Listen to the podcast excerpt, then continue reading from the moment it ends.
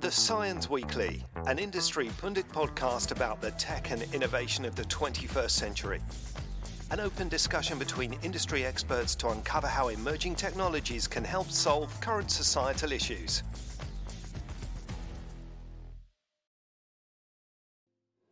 Hello. Hi. Good morning. Good morning. Uh, thank you for having us in your offices at Digital Europe. Uh, today we have Martina Piazza with us. Um, can you please tell us a bit about what you do here at Digital Europe?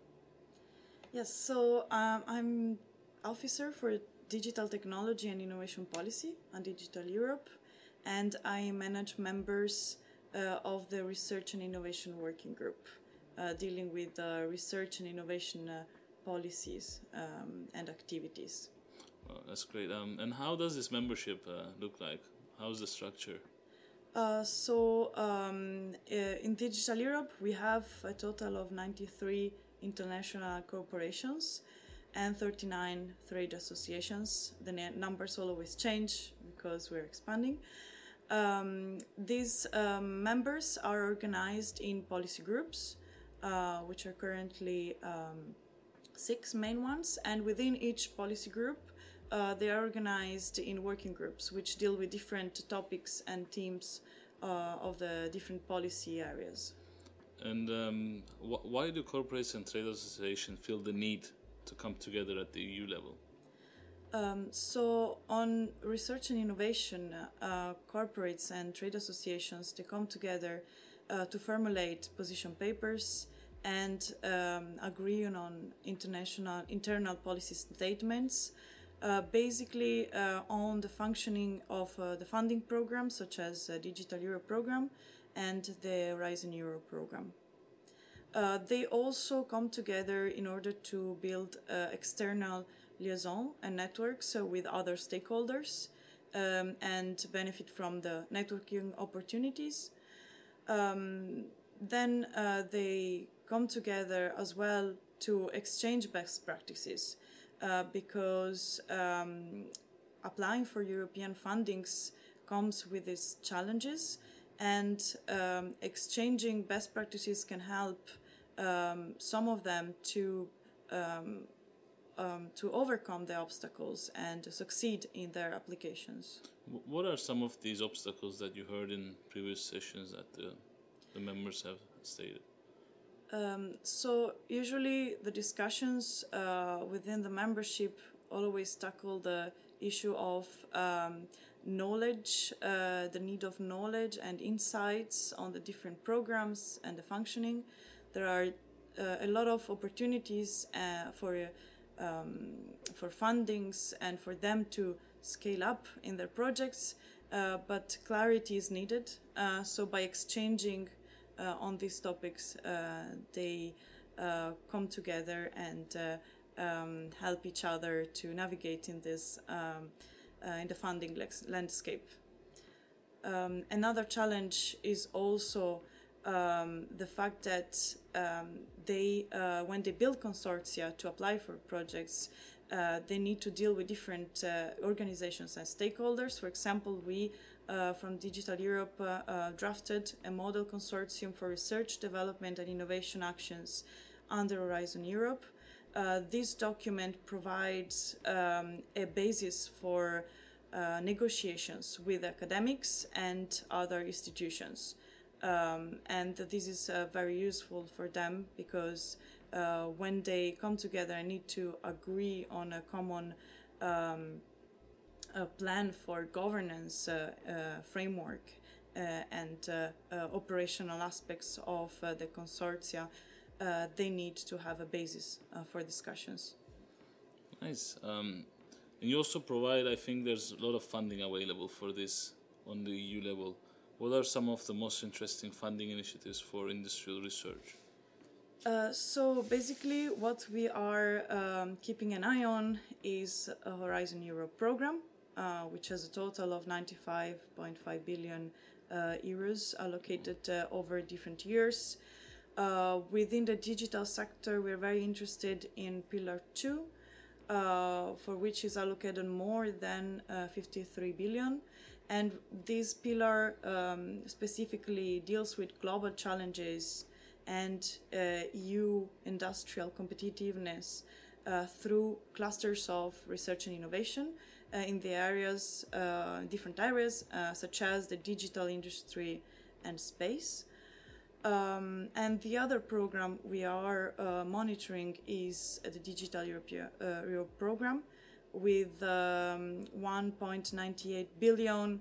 Uh, the Digital Europe program um, spans from uh, uh, topics which include data, um, data spaces, quantum communication, cybersecurity, uh, and digital innovation hubs. Um, so we keep an eye on both um, and specifically within our membership, there is a lot of interest in uh, the Horizon Europe partnerships. Um, the Horizon Europe partnerships are a way uh, for uh, the EU to bring together uh, Commission institutional actors, uh, the industry, and stakeholders to face and tackle pressing challenges through um, research and innovation initiatives. Um, so a couple of them, we organize exchanges. We bring speakers to our exchanges from uh, um, from these fields, and we are having a closer look at uh, three uh, partnerships, uh, which are the Key Digital Technology Partnership, uh, the Made in Europe one, and the Smart Networks and Services.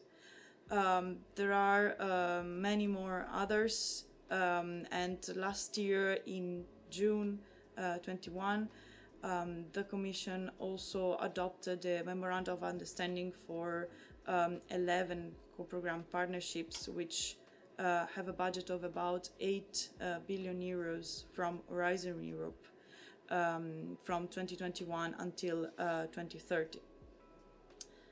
Um, so a little bit of insight on this uh, partnership. Uh, what we we try to understand is um, not only the operational aspects um, that um, that are put in place in order to build this cooperation between uh, private and public actors, uh, but also the topics and that they have to deal with and the calls uh, that they launch. Um, the key digital technology uh, partnership, for example, encompasses electronic components uh, as well as their design, manufacture, and integration in systems and software that defines how they work. Um, the Made in Europe one um, tackles uh, basically uh, sustainable manufacturing and aims at um, uh, building a platform to align national and regional uh, manufacturing technology initiatives. And uh, finally, the, the one that I mentioned, the Smart Networks and Services uh, Partnership, um, aims at helping uh, resolving societal challenges um, and enable the digital uh, and green transitions through um, technological sovereignty for smart networks and services um, and um, in, in, this area. So there is a, a lot uh, available, a lot uh, to understand in the funding landscape for research and innovation.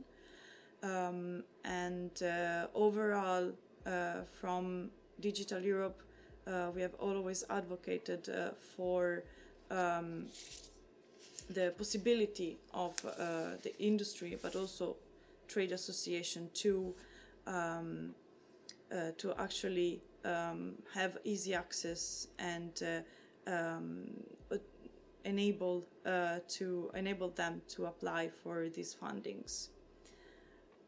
Um, oh, those those are great initiatives, and there's a lot of great work that you guys are doing in the back in the back office um, to prepare all this, and there's a lot of um, funding available to contribute to all the efforts on research and innovation. Um, is there anything else you would like to add?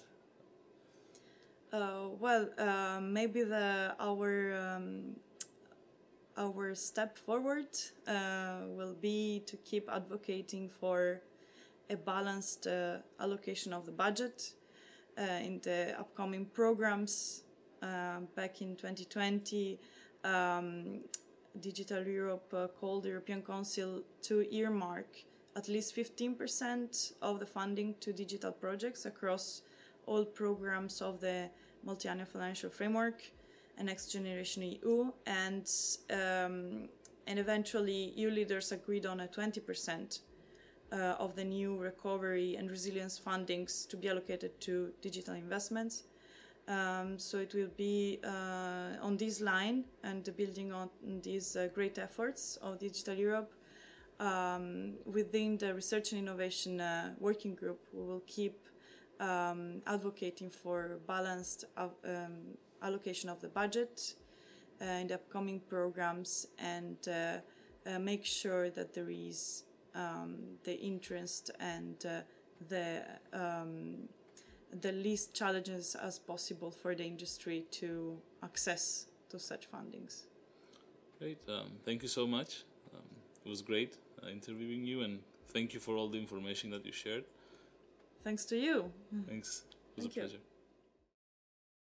This podcast is brought to you by CYENS, former RISE, the Research Centre of Excellence in Cyprus, focusing on interactive media, smart systems, and emerging technologies.